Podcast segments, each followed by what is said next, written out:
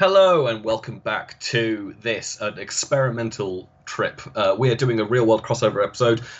If you've been following our website, you'll know that Jerome Cusson has been posting his top 100 movies or favourite movies of all time to the website with little write-ups. But we decided as the year was closing out, we were going to do a podcast wrap-up where he gets to elucidate his thoughts to me, the other cinephile on staff at the Real World who's got time on their hands to spend 2 hours talking about movies. Jerome, how are you doing this afternoon for you? It is the afternoon over here, and it is getting colder, and I'm sure a lot of people are going to wonder, like, how does one start thinking about a list of 100 favorite movies? And Ben, I'm here to tell you, it's almost like a lockdown is going on, and I have nowhere to go. So I've just been rewatching movies, you know? Yeah, I mean, that's I've not been rewatching a lot, to be honest. Apart from the stuff that we're doing for There Will Be Movies with Matt, like, most of everything I'm watching is new content.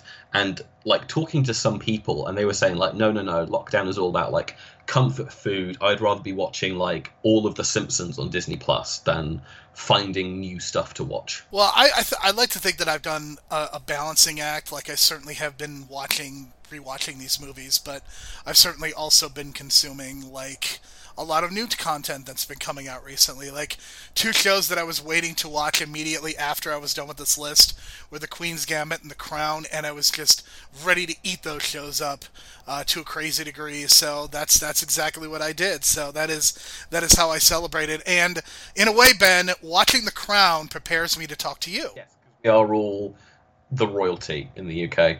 I mean, you are in some form or fashion royalty, I guess, right? Because you live in England. I do live in England. I mean, we're not going to get into my ties to the actual family, but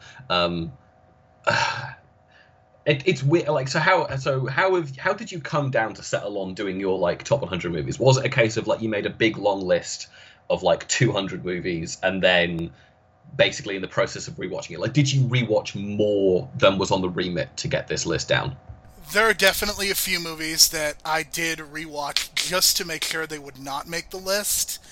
And a couple of the examples that I'll give are MASH from 1970, The Grand Budapest Hotel. Those are a couple of the movies that came up a little bit short. But I think the thing is, so I know a lot of people use Letterboxd these days, but everything, whenever I see a movie, I will typically rate it on IMDb. So everything that I've ever watched movie-wise, I've rated on IMDb. So basically, I took anything that I gave a 10, a 9, or an 8, and I basically kind of made a list based off of that, and then I just started whittling it down. And there are certain qualifiers for how I whittled things down. There are certain movies that I will refer to as, like, really excellent movies, but, like, to call something like Schindler's List, for example, a favorite movie, that's, like, I've seen Schindler's List once. I am never going to watch that movie again. I know it's really good. It deserves all the awards and all the praise that it gets, but I'm never going to sit down and watch Schindler's List again.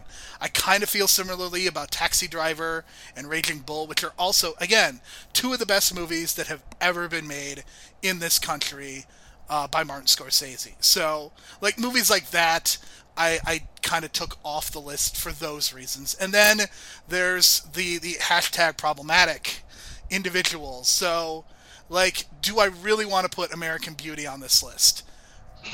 No. I love American Beauty. If there was nothing problematic about American Beauty and Kevin Spacey was not involved, American Beauty would probably have been in my top 20 because it is one of my favorite movies ever made. Unfortunately, for the reasons that are very obvious, like, I'm not interested in watching American Beauty anytime soon. And not just because Kevin Spacey's involved, but there's also content issues related to it as well that only make it creepier. And something like The Usual Suspects as well, which has the double death of Bryan Singer and Kevin Spacey. I've never heard anything bad against Bryan Singer. Like, what's he done? Well, if you listen to the various X-Men podcasts that have been done by Mike, Matt, Brian, and me, we have all talked about the various accusations against Bryan Singer. And I'm sure that if you Google search and find out some of his on-set behavior, I'm sure you will figure out that he is not a good person. So, or even mostly his offset behavior, such as just not showing up to set to shoot the movie. I mean, I guess it's on-set behavior in that he's not there, but it's offset behavior in that all the horrible things that he's done over the years have been off the set. Yes. So, like, movies like that definitely were not going to make the cut, even though I think in an ordinary scenario, I think they would. I mean, I think that over the last few years, I think we've just become a lot more cognizant of the art that we consume and just how problematic things are. And I know that this has kind of led to, oh, you're canceling people and crap like that. But I think the way that we watch movies and the way that we consume art is a lot more different. And I feel like I'm so much more aware of things than I would have been, like, if I had done this list, like, 20 years ago. 20 years ago, if I do this list, there's a lot of Kevin Smith on the list. And there are a lot of movies that would probably be considered very problematic. And there are still some movies on this list that definitely have their problems. But I think I'm just a lot more aware of, like, what I want to watch and, like, what the problems are in these movies. Like, the behavior that takes place or use of homophobic language or, you know, I know that people criticize Quentin Tarantino for using a certain word in his movies, but I did not realize how often that word was also used even in Pulp Fiction. So just developing more of an awareness of how we watch art and consume art, I think that is also something that I learned about myself just in putting this list together. So it's kind of a mix of what actually stacks up to a rewatch. Like, a lot of these are like more comfort watches than they are great pieces of art, but then also stuff that maybe hasn't stood the test of time, but, like, the problematic elements don't supersede the actual conversation about the movie. They're just like an interesting wrinkle in the tapestry of, like, what makes the movie work and what doesn't make it work. Yeah, and as we get into some of these movies, I will definitely get into specifics. I think there are whenever you start to watch movies, and I'm not talking about, like, when you first go to the movie theater and you see, like, a Disney movie or you see, like, a DreamWorks animated movie.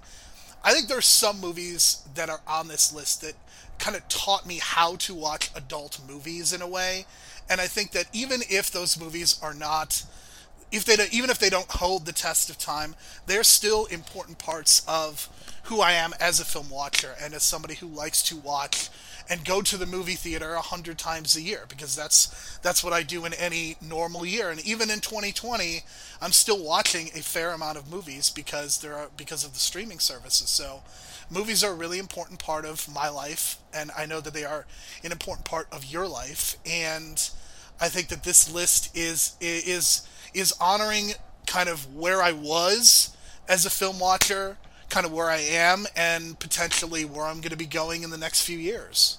That's good. I mean, like, looking at the list, I don't think there's anything on here that I'm going to quibble at someone having on their list. Like, this isn't like Matthew Waters putting his, like, weepy teen romance movies at, like, the top of his, like, all-time list. Can I just say Perks of Wallflower would be considered a runner-up. It did not make the list, but it was probably closer than you would have wanted, Ben. Yeah, but Matt would have, like, Adventureland at number one, and, like, Adventureland is a fine movie, but that's about as far as I'm willing to go with it. Fair enough. But yeah, so interestingly, let's crack on with the list. So the first like 10 movies you got on the list are all very close together in time. So from 100 to 96, you've got Palm Springs, If Beale Street Could Talk, Avengers Endgame, Black Panther, and Star Wars The Last Jedi. So this is the last 3 years worth of cinema pretty much, and also a hell of a lot of Disney. So one of the things that I decided to do is I kind of made this arbitrary rule where anything that would be on the list from the last 3 years would automatically go to the bottom, because I feel like movies that are made in the last 3 years, I have not had enough time to reflect and absorb these movies as much as movies that are farther along on the list. And I think 3 years is still kind of, it's still arbitrary, but I think it was fair. Like, I feel that my understanding of even things like Mad Max Fury Road and Moonlight, which are on the list, but are not under these rules, I feel like I've absorbed them enough to really fairly qualify them in some way. But any movie that was made in the last 3 years that was going to make the list was always going to be put at the bottom. And originally, I was not going to put any 2020 movies on the list, but after I saw Palm Springs, I was like, this movie is going to go on the list because I think it's going to be one of my favorites. I've watched it, you know, a couple times since then.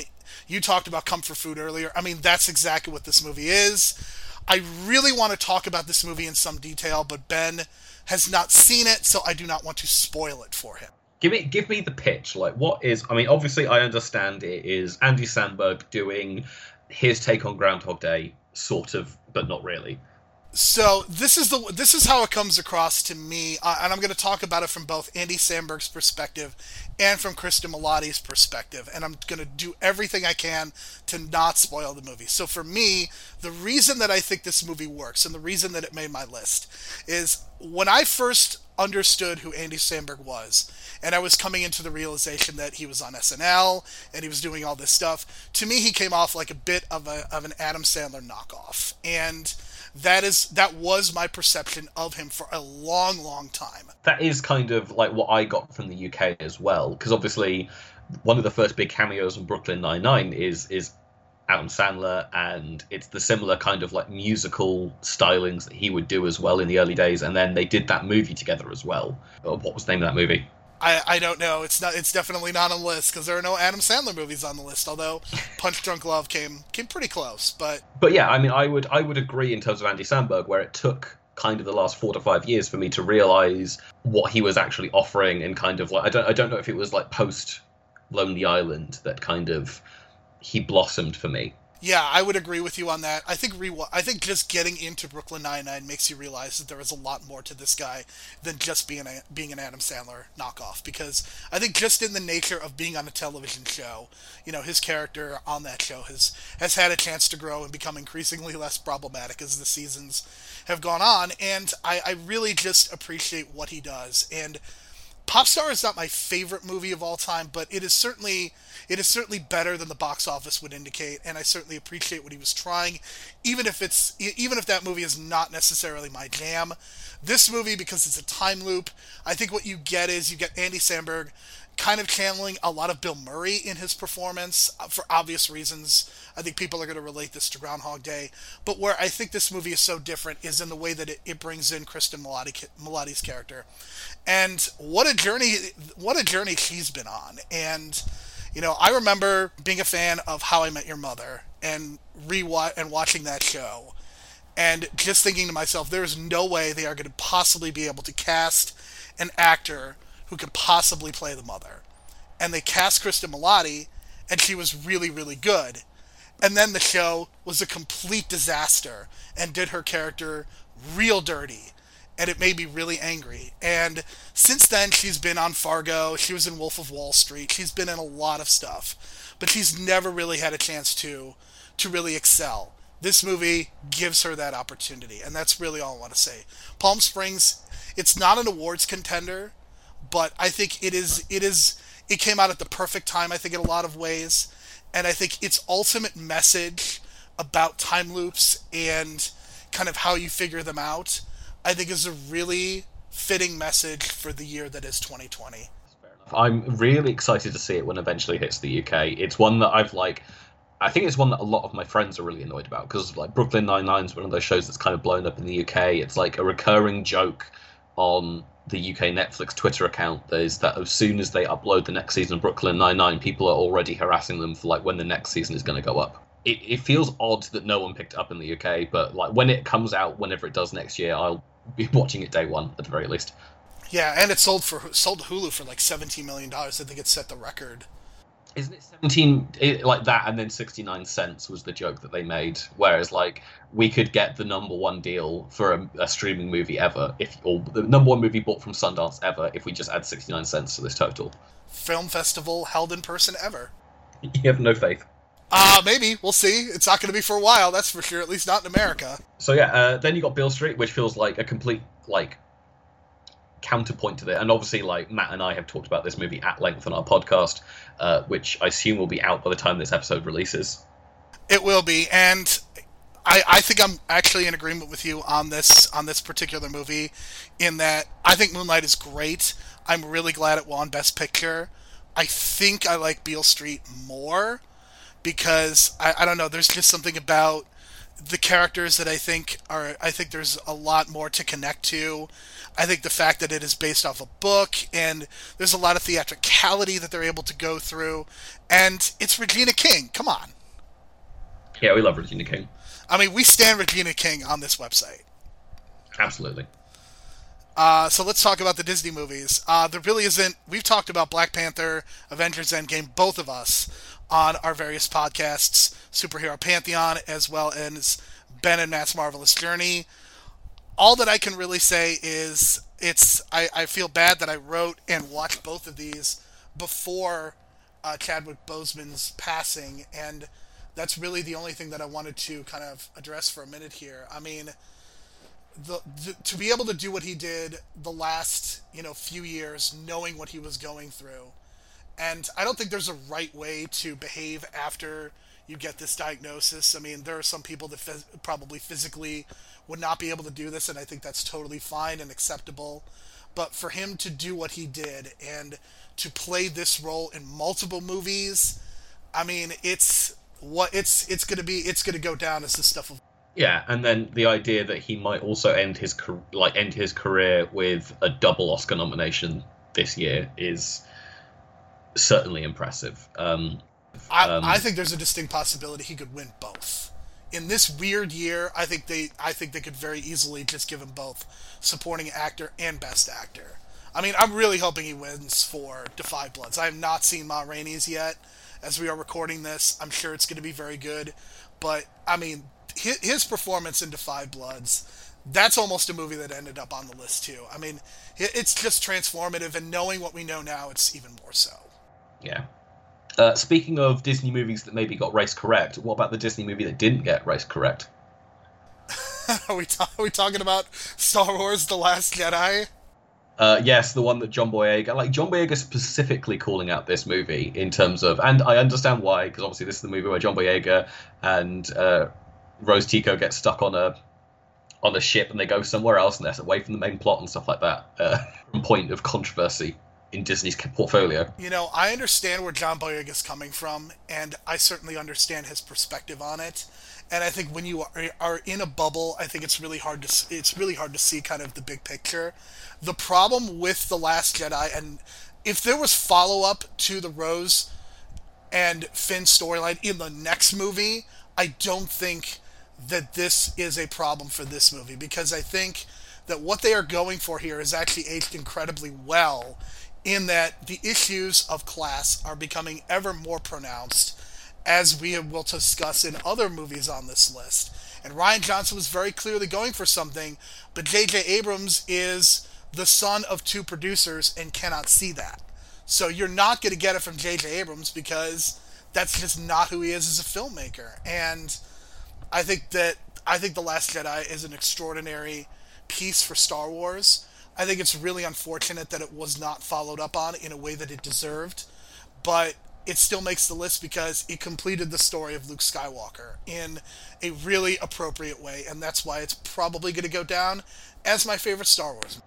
Yeah, no, I absolutely adore this movie. Like, it's the one movie that I'm sad that I've never got to talk about on this website. That might change in the next couple of weeks. Hint, hint, nudge, nudge. There might be something coming. But yeah, so let's move on to the next five films that we've got on this list. You've got Logan, 2017, Without a Trace from 2018, Parasite from 2019, The Farewell from 2019, and Get Out from 2017. Okay, so I have it written incorrectly. It's Leave No Trace from 2018.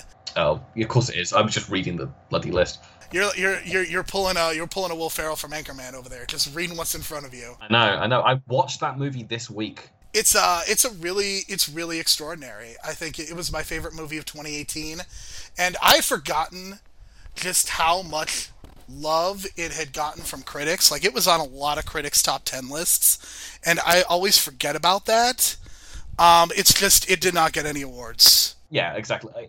It's happening at the moment. Like, we are doing this the night that the Grammy nominations have come out, and it's astounding to see the disconnect between these awards and the people who actually consume these things on a daily basis. That, like, they can shout from the rooftops at the top of their lungs that, like, this movie is really, really good, and it just gets no sway because political reasons or machinations. It's just not, like, on the wavelength. Obviously, what Leave No Trace is from Deborah Granick, who got that surprise Oscar nomination for Winter's Bone in 2010 that immediately scared the Academy so much that they changed the rules to be, it's no longer a locked-in 10. You have to have, like, a certain percentage at the Oscar nominations because it's a movie that no one had seen. But, like, Winter's Bone is one of those movies I feel has aged really, really well from that 2010 set. And obviously, is this her only follow-up so far to Winter's Bone? Yeah, I mean, it's an absolute, it's a travesty that she has not gotten to make more movies other than Leave No Trace, and she doesn't even have anything in the hopper, I don't think, and that's really unfortunate, because if you look not just at her filmography, but look at the fact that she's also a star maker as well, with Jennifer Lawrence and with Thomasin, I forget her last name. You know, she's also going to be a star as well, just based on her filmography since even Leave No Trace. So she's very clearly someone who knows how to cast lead female roles. I think Ben Foster's really good. And this movie addresses issues that are not discussed, flat out just not discussed, when it comes to PTSD after Afghanistan and Iraq, because we in America like to pretend that those wars did not happen, and in the case of Afghanistan are still technically going on because we still have troops there. And I don't think that movies have done a very good job. I think you've gotten kind of a limited amount of modern war movies with The Hurt Locker, which I know you and Matt have talked about, Zero Dark 30 to an extent, but even those are not traditional war movies and dealing with what has happened in the last 20 years. And I think Leave No Trace is a small movie, and it's very clearly focusing on these two people, but I think it's addressing issues that simply are not being addressed. Yeah, absolutely. I do like that the note on the Wikipedia page for this movie says that it's the second best reviewed movie on Rotten Tomatoes after Paddington 2, a true masterpiece. Yeah, I like the Paddingtons. They are not on the list, but I feel like you're going to arrest me after saying that. I will. I mean, Paddington 2 is an absolute masterpiece, top 10 movies of the decade, no question. Speaking of top 10 movies of the decade, Parasite. God, what a fucking movie. A Parasite is just unbelievable. I'll briefly say something about Logan since it is on the list. Logan is very good. We've, again, talked about this in a million other places. It's very good Western, great exit for the character. That's really all that can be said about Logan. When it comes to Parasite, I mean, this is just an extraordinary piece of filmmaking, and the fact that it is the first South Korean movie to be nominated for even Best Foreign Movie, if you can believe that, and the fact that it won Best Picture is just, it's great. And I know 2020's had a lot of really rotten moments, but Bong Joon-ho and being able to win just the trifecta of Oscars that he did is never not going to impress me, and it's something that we'll be able to take with us, and I'm hoping that it's a really important moment for the history of movie making in this country, because it's proof that, you know, people can read subtitles and people can watch movies that are not from this country. And I hope this is a trend that we see continue in future years. I think, again, 2020 is just kind of a weird year, and I'm not going to say next year's Oscars don't count, but I think it's going to be very different. But, you know, I guarantee you, when Bong Joon-ho makes his next movie, that is a movie that's going to be widely sought after and widely seen, probably by more people than even Parasite, because of the reputation. And the fact that it immediately got kind of rebooted by HBO as a potential miniseries speaks to just how good this movie is. I don't know if the miniseries is going to be any good. My guess is it's not. But, I mean, just everything that Parasite is doing is pretty great. And I know that there are a lot of things that are specifically South Korean in nature with some of the references and whatnot, but I think the things that it has to say about class and the way that the lower classes are pitted against each other, I mean, chef's kiss. That's all that could really be said. It's one of the best movies of the decade, no doubt. It's just a wonderful movie, and I'm excited to get to rewatch it, because I've not actually watched it in 2020, but I'm very excited to have, like, sat in it for a year and, like, get to see how it holds up, as like that Oscar celebration was kind of the last good thing to happen before the world shut down for 2020. Yeah, I mean, pretty much in March or February, depending on where you live, it all kind of shut down. I think it's just been the last 3 years. I don't know whether this has been because I have a movie subscription. I've just been able to see everything, but it just feels like these last 3 years, and I know you've said this before, have just been really excellent. And Get Out and Lady Bird are two other representations of that. I think what you're talking about with Jordan Peele is you're talking about one of the most exciting new voices in cinema probably that has come down in a long, long time.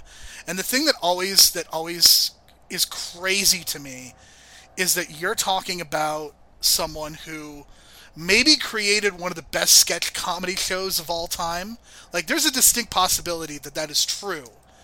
And then, you know, obviously he cut his teeth on that. He obviously had a lot of writing to do. I don't know if he did any directing on some of those episodes, but it's very clear that he was finding his voice on that show. And then to just come out of the gates with this movie, I mean, he was in the movie Keanu with Keegan-Michael Key.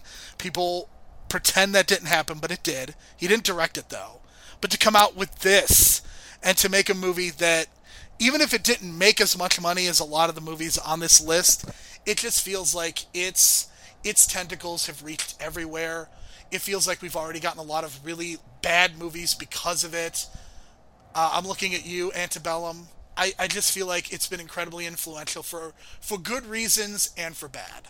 I mean, like, this is a doubleheader. Like, this and Lady Bird, they both feel like probably the most vital directors to have made their debut in the last 10 years. Like, both coming from completely different areas, but, like, Jordan Peele has been a complete boon for horror in cinema, because obviously, like, even Us, which is, like, really, really good, and then his Candyman reboot, which I've heard nothing but, like, good buzz about. Like, obviously, he's, like, putting his cred that he's gained from this movie to good use, but this is just such a vital and amazing debut director. Like, it has to undoubtedly be, like, one of the best debuts ever, surely. I mean, I'm having a really hard time. I'm sure that there are other debuts that have been extraordinary as well that we're not talking about, but just for this to come out of the gates this way, and Greta Gerwig with Lady Bird, I think. So the way I see the Greta Gerwig thing is, I think Lady Bird is an extraordinarily written film. I'm not sure about its direction nearly as much, but then when you watch Little Women, that's where I think you see Greta Gerwig grow as a director. And I think that's really exciting, because I think Greta Gerwig is always going to be the type of person who is going to be able to write screenplays, but was she ever going to be able to direct her own stuff? And she got to do it on Lady Bird, and I think the results were really positive, and I think it was a really great showcase for a lot of actors: Saoirse Ronan, Laurie Metcalf, Tracy Letts. I mean, just kind of a murderer's row of a lot of great theater people, a lot of great young actors, and Ben. One of the greatest moments in cinema is Timothée Chalamet just reading The People's History of the United States by Howard Zinn. Just one of them. I don't know if you can get that, but for a certain type of person in America, that scene pretty much nails that person. I thought you were going to say it's the titular role, and got disappointed, to be honest. No. Was it would not do that. Not do that. And then, I mean, you skipped over Farewell, which I know you've controversially claimed is your favourite movie of 2019 over Parasite. And I still believe that, by the way. I still think that The Farewell is a really great film because of the story that it tells. And so you've seen The Farewell, correct?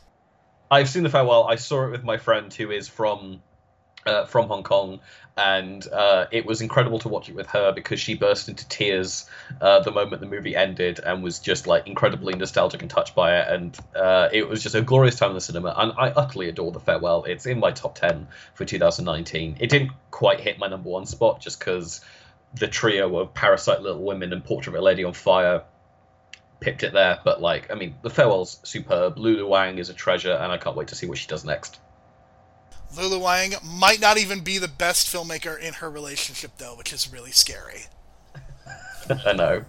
But Lulu Wang is very good, and The Farewell. I mean, that ending, I think you get used to, like, big moments and, like, huge audience reaction in Marvel movies, like Captain America getting the hammer and Iron Man, like, snapping his fingers and stuff like that. But, like, there were gasps and tears at the end of The Farewell when it was revealed that the grandmother was still alive. Like, I was stunned by this, because I know that this is a story that's been told on National Public Radio here in the States, but, like, I didn't know this story, and it was extraordinary. And I saw this movie when I was in Chicago, and I definitely saw it with a heavily Southeastern Asian population. I can't speak if it was all Chinese, but it was definitely Southeastern Asian. And yeah, The Farewell just hits me. And I have to admit, so I lived in China for a year, so that may be why I'm a touch biased as well. That's fair enough. We've all got our own personal biases that are going to move things around. I assume you haven't spent time working on Wall Street, because your number 89 movie is Wolf of Wall Street. So this movie, this is why Matt Waters could not host this podcast, because I feel like making him watch Wolf of Wall Street would be punishment for him, because it's 3 hours long. Yeah, I think I told him what your number one was as well, and he was like, those two movies being on the list mean that it would just be a struggle for him to host this podcast. So Wolf of Wall Street is a movie that is incredibly problematic, and I am here to acknowledge that I totally understand if people don't like this movie, and even if they hate it, I think that there are absolutely reasons to do that, because Jordan Belfort is a monster of a human being who should be in jail, and I think I even said that in my write-up, that I think he's a terrible person. But just the way that this movie is made, I can't believe that 71-year-old Martin Scorsese, I mean, people talk about George Miller and what he did on Mad Max Fury Road, and I also think that's great too, but, like, you've got 71-year-old Martin Scorsese just making this movie that is, it's Goodfellas on steroids, and Goodfellas was also a movie that felt like it was on steroids too, and just the way that it comes together, I think this is my favorite Leonardo DiCaprio performance. This is the movie that he should have won an Oscar for, instead of being eaten by a bear and winning one for The Revenant. Just everything about this movie works. I think Margot Robbie, what a debut for her in this movie. And I think everything about it works. I mean, you've got Kyle Chandler as an FBI agent, which is pretty much the most perfect casting I think you could ask for. Like, if you're going to ask, like, who's the person that could possibly go against Leonardo DiCaprio's cocaine-ridden Jordan Belfort? It's pretty much Coach Taylor, and that's really all there is to say about it. But, you know, I think that there are better Martin Scorsese movies. Like, I think I would say Raging Bull and Taxi Driver are better, but there's something about Wolf of Wall Street that I have watched this movie multiple times, even though it's 3 hours long. It's a real shame that Matthew McConaughey had to win an Oscar for True Detective the same year that Wolf of Wall Street came out, because I agree with you, like, Leo really does deserve the Oscar for this performance. I mean, he's off his hinges, and the thing is that if you look at his body of work with Martin Scorsese, it just feels like he's either trapped in a biopic, like The Aviator, or he's playing off of Daniel Day-Lewis or Jack Nicholson, and that's really hard to do, to play off of two legendary, to probably maybe the two greatest actors of our generation and any generation. I mean, certainly you would also throw De Niro in there and Pacino possibly, but to act against those two people, I mean, it's really hard. But this was his movie right from the start, and it just feels like he let loose. And I've just been really impressed by his output. It feels like he was holding back for a while, just trying too hard to win an Oscar. I think now that he's won his Oscar, now is when I think his career is actually going to be interesting. Well, I think that's the biggest shame, is that, like, he wins his Oscar for what is a technical showcase movie after some of his most vital performances are his Tarantino and his Scorsese collaborations. They're the most interesting that he's ever really been as a performer, is this kind of, like, couple year stretch, not counting Great Gatsby, obviously. But the fact that he wins for what is one of the most self-flagellating movies of all time is kind of stunning, and I'm very excited to see what he does, because obviously his maybe not his next movie, but like one of the movies he's going to be doing very soon is going to be him teaming up with De Niro to do another Scorsese film, which hopefully he isn't like kind of forced into the straight man role again. Because I mean, like, even in Once Upon a Time in Hollywood, he's kind of playing that straight man role, although I don't think Brad Pitt is being quite as big as Nicholson or Daniel Day-Lewis are in their movies. Right. It feels much more like a two-hander. It feels like things are a little bit more even. And I think Once Upon a Time in Hollywood, I mean, just what he's doing, I think the scene with the little girl is probably my favorite. And even the scene where he gets to play off of the god Timothy Olyphant. I mean, it's just... I mean, Ben, can you believe we are in a world where Timothy Olyphant is just a cowboy? Any show or movie he's in, that's all he does now. He's just a cowboy. He's just running it. He's a sheriff. He's a U.S. Marshal. That's all he does now. He's a man who apparently stole the armor off of Boba Fett. That is a true fact. And he was a U.S. Marshal in Fargo. A Mormon U.S. Marshal in Fargo. I assume you've seen his chaotic interview with Seth Meyers. I mean, it's exactly what I would expect out of Timothy Olyphant. Right, let's do a chunk now. So we are jumping very far back in time. Number 88 is Philadelphia Story from 1940. Number 87 is Clerks from 1994, and number 86 is Platoon from 1986. Ah, symmetry. It's good symmetry. So the Philadelphia Story is a screwball comedy. It's basically Katharine Hepburn was considered to be box office poison, so she called in two big guns, Cary Grant, Jimmy Stewart, two of the biggest movie stars at that time, and they just make a screwball comedy. And your mileage is going to vary if you try to watch this movie. You may very well hate it, because it's not about the act. Just the style of acting is just so different.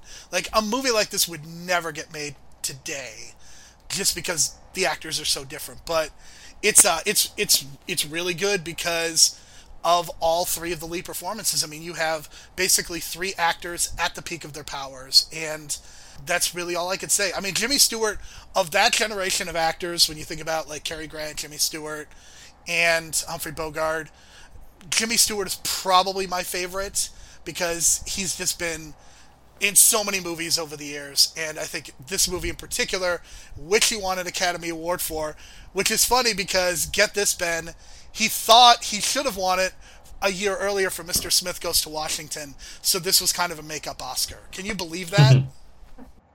I cannot. I mean, so I've not seen a lot of movies from before I was born because I'm a terrible, terrible human being in person, but I did watch this very year His Girl Friday, which I thought was absolutely magical. Also features Cary Grant, and like my partner was watching it with me and was just going like, everyone is talking too quickly and stuff is happening so chaotically, and I was sat there having like the best old time. So like the idea that they did a very similar style, well, not similar style, but another screwball comedy in the same year starring similar actors, I'm like, okay, I need to see Philadelphia Story.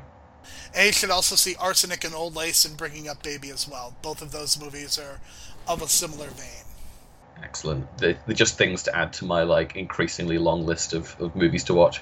All right, so we have to have the Kevin Smith conversation, because this is kind of an awkward one, because I think for a certain generation, I don't know, Ben, if you fall into this, but... So Kevin Smith was definitely a director when I was like early teens who I decided to go like, I can't remember what it was that triggered it, but I watched all of the View Askew movies. In fact, do you know what it was? I watched Clerks 2 on a plane, and obviously Clerks 2 comes out when I'm about 12, 13 years old, so I'm watching this movie and I'm having the best time of my life, and I need to go watch all the rest of his movies. So for whatever reason, at that age, I decided to watch all of movies, which is like the perfect age to watch Kevin Smith's filmography, and it's just before he falls off a cliff and starts doing all his work for hire stuff. But yeah, like as a teenager, I absolutely adored Kevin Smith and devoured his videos of him telling the story of his Man of Steel script, and all the rest of it. If An Evening with Kevin Smith was a movie, it would be on this list. I think I would put it above any of his current filmography, because I think An Evening with Kevin Smith, believe it or not, holds up so much better than any of his films do, just because the stories are so legendary.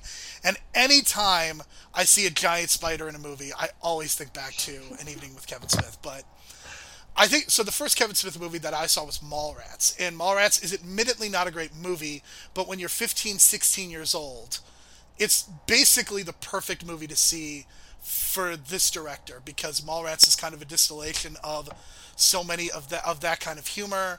I think that in some ways, Kevin Smith walked so Judd Apatow could run, and it feels like Judd Apatow's the one that really cracked this kind of comedy.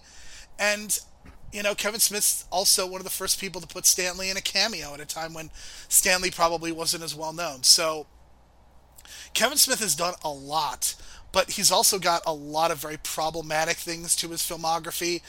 There are a lot of moments in all of his movies that I think are pretty awkward, and there's a lot of homophobia, especially in Jay and Silent Bob Strike Back. But for me to not have a Kevin Smith movie on this list would be utterly ridiculous, because I think that for me, I don't want to speak for you, but I think for me, this was my introduction to independent movies. Like, if Kevin Smith, if I watched Mallrats, I don't know if I would have watched something like Clerks, because Clerks is technically a very bad movie, but I watched it because I really liked Mallrats, and then I saw Chasing Amy, and then I saw Dogma, and then I saw Jay and Silent Bob in theaters when I was 16 years old. So Clerks is such a weird movie, because from a technical standpoint, it's probably the worst movie on the list, but just the significance that he has towards, again, me becoming someone who likes movies and watches movies and appreciates movies. I mean, Kevin Smith gave me a lot of language to use for better and for worse. So Clerks had to be on the list. And I really wanted to put it at number 37, but I could not justify it. It is interesting, because obviously Clerks is like the opening salvo, but I feel like, I don't know if it's still the case, but it felt like at the time when I was like catching up all the movies, that Chasing Amy and Dogma were the two that kind of most people were holding up as like his best. I would say that Dogma, from a technical standpoint, is his best movie before kind of things start going downhill. I think the problem with Chasing Amy is that ending. We can't... I couldn't put Chasing Amy on the list because that ending is just so horrendously bad. And I will say that I think he tried to rectify it in his most recent Jay and Silent Bob sequel. Like, I think he put some work into kind of rectifying that ending, but boy has it not aged well. Ben, did you know that there can be bisexuals? Because Chasing Amy does not believe that. No clue. They have absolutely zero clue that bisexuals are a thing that exists in this world. Absolutely not. So let's change tones completely and talk about Platoon, because Oliver Stone is a director who also, his career has not aged very well, and I think he's done. But if you look at his like 1980s to 1990s, he's got a pretty extraordinary run of movies, and JFK almost ended up on this list. I would love to watch Matt Waters watching JFK, because it's over 3 hours long. But Platoon, I think, is the best anti-war movie that I've ever seen. I think there are a lot of movies that pretend to be anti-war movies, but they're really not. This movie really is. It makes war look terrible and ugly, and it addresses issues of class and, like, who are the people that are fighting in this war. And you've got baby Willem Dafoe in this movie. So for all those reasons, that's why it's on the list. Yeah, I mean, it's weird, because Oliver Stone feels like one of those directors who kind of, he has this incredible 80s, and then it feels like he keeps on making these political movies, but he kind of loses what he's actually trying to say in the political movies. And so, like, you get to his 2000s where it's like World Trade Center and W and Snowden, and it's like, what are you doing? What are you trying to achieve here? You're the man that made Platoon and JFK, as you said. Isn't it weird, though, that he directed a Quentin Tarantino script in his life, though? Absolutely. With Robert Downey Jr. in it? Especially the same year that Pulp Fiction comes out as well, makes it... Yeah. I mean, I'm a huge Oliver Stone fan. I think that there are even some movies of his that are not, like, in part of his canon, like Heaven on Earth and Talk Radio, that I think are incredibly relevant.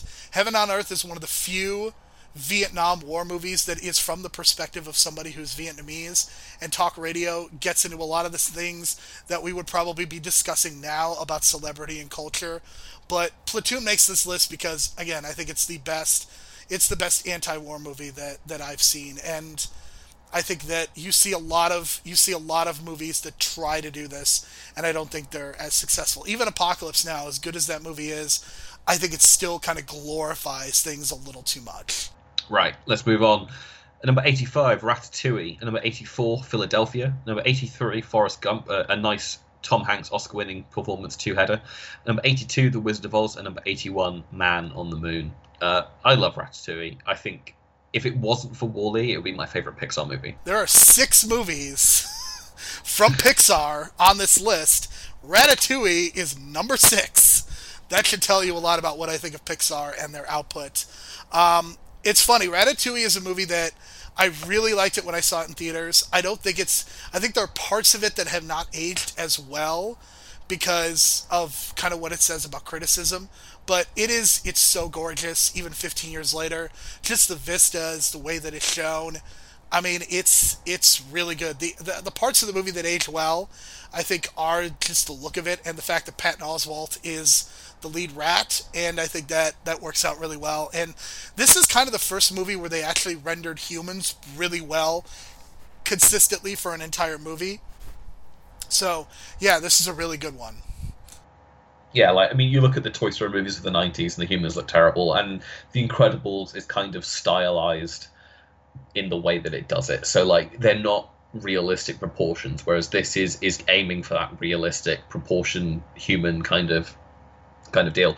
I actually disagree on the criticism thing. I think that speech about criticism at the end is one of the most beautiful things that Pixar have ever done. And obviously, there's a whole issue here where Brad Bird often gets tarred with a kind of Randian brush in terms of his exceptionalism and stuff like that from The Incredibles and Tomorrowland and stuff like that. But Ratatouille feels like the movie that kind of rebuts against a lot of those things, with the idea that greatness can come from anywhere, including this tiny rat that can control human beings through their hair. Well, I will say, so there's a couple things I want to respond to. First of all, I agree that the ending is very good. I think the way that it pays off is excellent.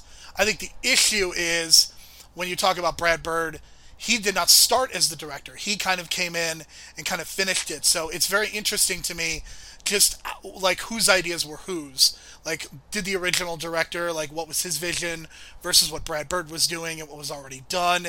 So I think you do have to take that into account, is that there was another director before this. I don't know how much I buy into the Brad Bird and Ayn Rand thing, but it's something that I'm definitely aware of. And just think about Brad Bird's kind of style of filmmaking, which feels very old-fashioned and hasn't really aged well.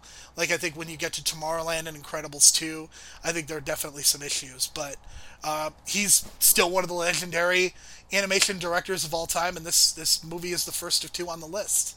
Yeah, even if he did nothing else the rest of his career, his 1-2-3 punch of Iron Giant, Incredibles, Ratatouille is just an absolutely tremendous animation triple punch.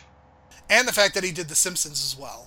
And he's the consulting producer for so much of the early Simpsons. For sure. Philadelphia and Forrest Gump. I've watched Philadelphia for the first time this year. Or Forrest Gump is one of those movies where, even as a Brit, it's absolutely everywhere. But I've rewatched both of them this year. His Philadelphia performance is so much better than his Gump performance. It feels insane to me that he wins them back to back. That he wins for Philadelphia, and then the next year they are going, oh shit, Forrest Gump is so undeniable, we have to give this man an Oscar 2 years in a row. It's probably something we're never going to see again, and it feels like Tom Hanks basically became Mr. America just in these 2 performances back to back, and just how extraordinary he was, especially in Philadelphia. I mean, it's weird to me because I don't even think Tom Hanks is the best performance in Philadelphia. I still think Denzel Washington actually is the better performance of the 2. I don't know how you feel about that, but I just feel I don't want to say that Tom Hanks' character is static, but the emotional arc is mostly with Denzel Washington, and I really feel like both of them deserved Oscars. I just think Tom Hanks should have been in the supporting category. I think there are reasons why he was probably nominated and and promoted for the lead category. But, I mean, I think he's good in Forrest Gump. I think, man, can you imagine Tim Robbins playing? Because that's who was supposed to play this role originally, was Tim Robbins as Forrest Gump. Like, that doesn't work. I feel like Tom Hanks is, like, one of the only people that could probably have pulled Forrest Gump off, because that movie is a mess. Yeah, he completely nails what the movie is going for, and, like, he's got some terrific acting in it. Like, the final scene with him and Jenny, where, like, he meets his son, and, like, his breakdown of asking, like, whether or not his son is disabled is genuinely heart-wrenching. And, like, we can get into, like, whether or not we should have people with disabilities playing actual disabled characters and stuff like that, but, like, he completely nails that moment in a movie where he's being asked to do so much. Like, this is a movie where in the first 5 minutes they put Tom Hanks into a clan hat. Like, that's how insane this movie is that, like, they go, like, yeah, we're gonna put Tom Hanks leading a Ku Klux Klan charge. And we're going to name him after a Confederate soldier. And let me tell you, that has also not aged very well. Oh, obviously, the thing about Forrest Gump I find the most baffling is I genuinely don't know if it's an indictment of the things that it's saying. Like, some of it feels glorifying this particular era of American politics. And then other parts of it feels like it's like, but this was all shit, right? Like, we all understand that, like, everything that's happening here is terrible and bad and not very good. Yes, and I think that is why this movie is ultimately not as good as the other two very famous movies from 1994. I think Forrest Gump is still the weakest, but, like, I saw this when I was 9 years old, and when I talk about movies that taught me how to watch movies, this is very much one of those movies. This is one of the first adult movies that I saw in theaters.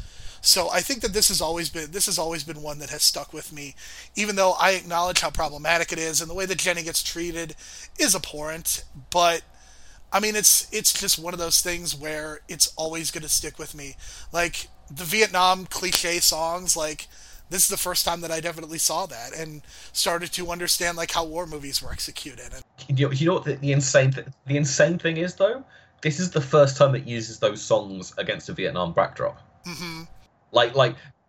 This creates the idea that, this is the first time that Fortunate Son gets put over a Vietnam scene. And because this movie is so big, it immediately creates the idea that, yeah, but that's just the soundtrack to the Vietnam War, it's Fortunate Son. It's pretty wild. This is Robert Zemeckis, you talk about Oliver Stone's 1980s, if you look at Robert Zemeckis' 80s and 90s, I mean, it's home run after home run, and then it just kind of stops after Castaway. It's just a river of very bad movies. And I want to say Jonathan Demme, a very good director, very underrated. I think he did a really good job with Philadelphia. Philadelphia is also a movie that has not aged well in a lot of ways, but I think for its time and for what it was trying to do, I think it's really important. And even for me, as somebody who went to a Catholic school for the first 14 years of my life and did not and was not exposed to even other people of color and a lot of the LGBTQ community, this is an important movie for me as well as a teenager. And obviously, you know, I live in Chicago and have since gone on, and my horizons have expanded, and, you know, I have a much better understanding of this, to where Philadelphia is almost like this kind of movie is almost like a 101 level understanding of what it's trying to do. But I still think that it's important in some ways, because just seeing people accepting who Tom Hanks is, both as a gay man and as somebody with AIDS, I think that's really important still. No, absolutely. I mean, the weird thing is I've watched every single Jonathan Demme and Zemeckis movie this year, so watching both of their careers is interesting to see, because obviously, as you say, like after Castaway, Zemeckis falls off a cliff and gets lost in CGI hell. But Demme is this guy who I feel like so much of his career is like, well, he's just the guy that did Silence of the Lambs. Like that's what his claim to fame is. But he's got so many great humanistic movies, and obviously Philadelphia is a kind of apology on his part for the way that he treats the trans identity in Silence of the Lambs. And I don't think he fully nails what he's going for, but like in terms of what this movie is, in terms of a straight man directing a movie about talking about this thing that at this point in American history is very much being shuffled off or being treated as like this abhorrent, terrible thing that's only happened to degenerates. Like it's the best really that you can expect from it. And again, it's because he's a humanist. And I do think Philadelphia gets kind of very unfairly tarred with the idea that it's like, well, it's the platonic ideal of what Oscar bait is, because Philadelphia is a hell of a lot weirder than so much of what comes out nowadays that's very obviously Oscar bait. Philadelphia is a movie that I absolutely adore. Like, again, I can see like it's not aged well. It being directed by a straight man, it not being fully embedded in the AIDS crisis of the time is to its detriment, but it works surprisingly well. And it's not just the fact that he's talking about these issues in terms of sexuality, but there's also the Denzel Washington part of it as well. And African Americans' relationship with homosexuality, I think, is very different in a lot of ways than Caucasians, because some of it has to do with religion and some of it, again, has to do with this idea of masculinity. But I think Jonathan Demme does a decent job with that part as well. And obviously, I'm sure that there are black critics who will disagree, and I will totally read what they have to say and take it as legit, but I think that's also something that was really impressive on rewatch too. Wizard of Oz, do you have anything new to add to like the vast catalogue of thoughts on Wizard of Oz? I feel like Wizard of Oz is one of those movies that you just see it when you're 5 years old, and it's just part of your lexicon for the rest of your life. Yeah, like this is I cannot picture one. I'm sure it's one of those movies that's going to be like lost to time eventually, but like I can't imagine this not being a movie that I show any hypothetical children I have in the future. No, I can't either. I mean, it's just one of those universally loved movies that, I mean, it's even airing on television on Thanksgiving even this year. 80 years later, this movie's still being aired on TV. Is that because they're scrambling to replace Peanuts? No, I mean, Wizard of Oz is always a movie.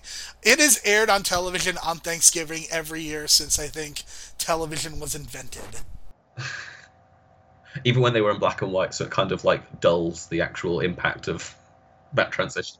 Yup, even back then. I mean, and now you can watch it in HD, and it's pretty extraordinary. Just, I mean, there are just some aspects of it that haven't aged well, but it's a movie from 1939, and I don't know. When you understand what Judy Garland had to go through in life, I think your perception of this movie changes a lot. Yeah, I mean, it's just a timeless classic. That's not much to say about. And then Man on the Moon, which is, I mean, it's a classic, but I definitely don't think it's obviously got the appeal of Wizard of Oz. The thing about this movie is I think Andy Kaufman is such a weird person, and to try to do this movie well was going to be really hard. The fact that you get the perfect actor in Jim Carrey to play this role, and there's since been a documentary made which probably doesn't portray him in the best light. But you also have Milos Forman, who is a legendary director and directed a movie literally called One Flew Over the Cuckoo's Nest.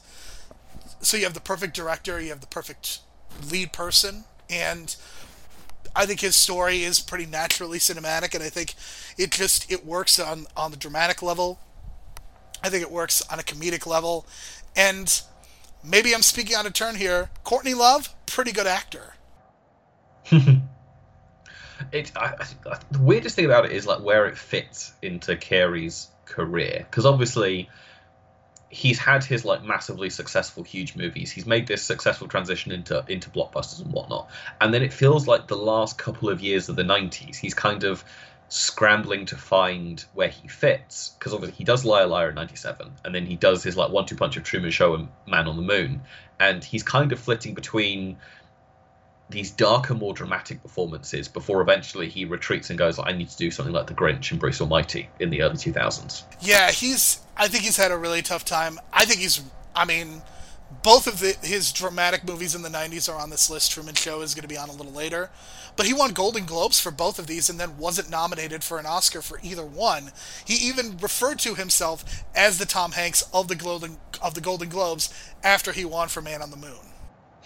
I mean, again, he probably should have been nominated for both of these movies. I mean, the fact that he didn't even end up getting an Oscar nomination for Eternal Sunshine, I don't know what it was about the Academy Awards that they were like, looking down on his dramatic performances when he's probably given three of like the best dramatic performances of the last 25 years. Yeah, and I mean, Jim Carrey is one of those people. I mean, his 1994, whatever you think of Ace Ventura's ending, very problematic, just that year alone to have Ace Ventura, The Mask, Dumb and Dumber. I mean, those are three iconic comedies, not just of the 90s, but for all time. And then he has like a very good career.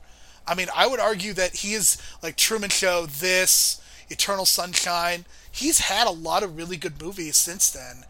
And it just feels like, well, now he's just Joe Biden on Saturday Night Live. That's what his career is now. Doctor, I don't know where it is that he kind of like switches off. It does feel like he does Lemony Snicket, and then everything after that is kind of either him trying to find something that he used to do incredibly well, or it's just, really, you're going to do Kick-Ass 2? Like, what inspired you to decide to do that? And like, it's a shame because like it really does feel like 2004 kind of like breaks something in him in terms of like that performance. Terms of like that. I mean, a lot of these movies are not successful at the box office. I don't know if that's a huge part of it. I think it's the same problem that Adam Sandler has had over the years, in that he does a lot of comedies. They're very successful. He tries to do dramas. They get critical acclaim, but then they don't get nominated. And I think that's really unfortunate, because I think when Adam Sandler is in the right movie, he's very good. When Jim Carrey is in the right movie, I think he's one of our best actors. Yeah, I mean, and it's kind of stunning, like, because again, I would put Adam Sandler up as one of the 5 best performances of 2019 in Uncut Gems, and it's interesting, and obviously I think it does show that, like, I mean, you see it on television all the time where, like, dramatic shows can be very funny, and, like, how a comedian is, like, very well suited to do these kind of performances. I don't know if, like, getting into, like, some kind of internalized pain that comedians have to do to self-flagellate themselves on this big stage to make people laugh. An SNL cast member has never won an Academy Award, but someone from In Living Color has, which is really strange to me.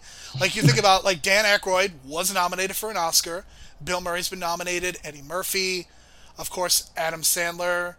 You know, comedians just have a really hard time. And then Jamie Foxx wins for Ray of all movies and has not had, I would argue, has not had the best career of all time. No, absolutely not. Right. Here's our next 5 then. So we've got number 80, Saving Private Ryan. Number 79, 25th Hour. Number 78, Tropic Thunder. Number 77, Field Dreams. And number 76, Beverly Hills Cop. A nice grab bag of very different movies here. Boy, when you read that out loud, I was like, boy, this is a very diverse, very different. I mean, this is probably the most interesting 5 that you could possibly get. Saving Private Ryan is the quintessential war movie. I don't think it's necessarily anti-war. It is the second movie. I found this out, Ben. It is the second Let's Save Matt Damon movie. The first was Courage Under Fire, so Steven Spielberg did not start the trend. He was just merely following in this case. So that first movie that he's in, is Matt Damon the lead or is he supporting? Because I feel like the... Okay, because I feel like the only one that breaks it is The Martian, where The Martian's just like, yeah, we're going to make the Let's Save Matt Damon movie from the perspective of Matt Damon. But yes, that's what Saving Private Ryan kind of is. But when was the last time you saw this movie? Oh, God, a long, long time ago. Like, I mean, I've been planning on doing a big Spielberg rewatch at some point, because obviously, like, I'm very intrigued by this kind of the early 2000s, post-9/11 Spielberg. I mean, this movie is one that my dad showed me. It's seared into my memory more so than a lot of other things. Like, I can still... Those first 30 minutes are pretty harrowing. Yeah, like, I can pick out individual scenes from this movie. It's an insanely powerful movie. But as you say, like... I mean, I'm more of a, like, glutton for punishment, and I can watch... movies that are incredibly painful and terrible for people to watch. Like, I can switch on something like Raccoon for a Dream and go, like, I'm having a great time, and everyone around me's bawling their eyes out at what terrible things that I've put on in front of them.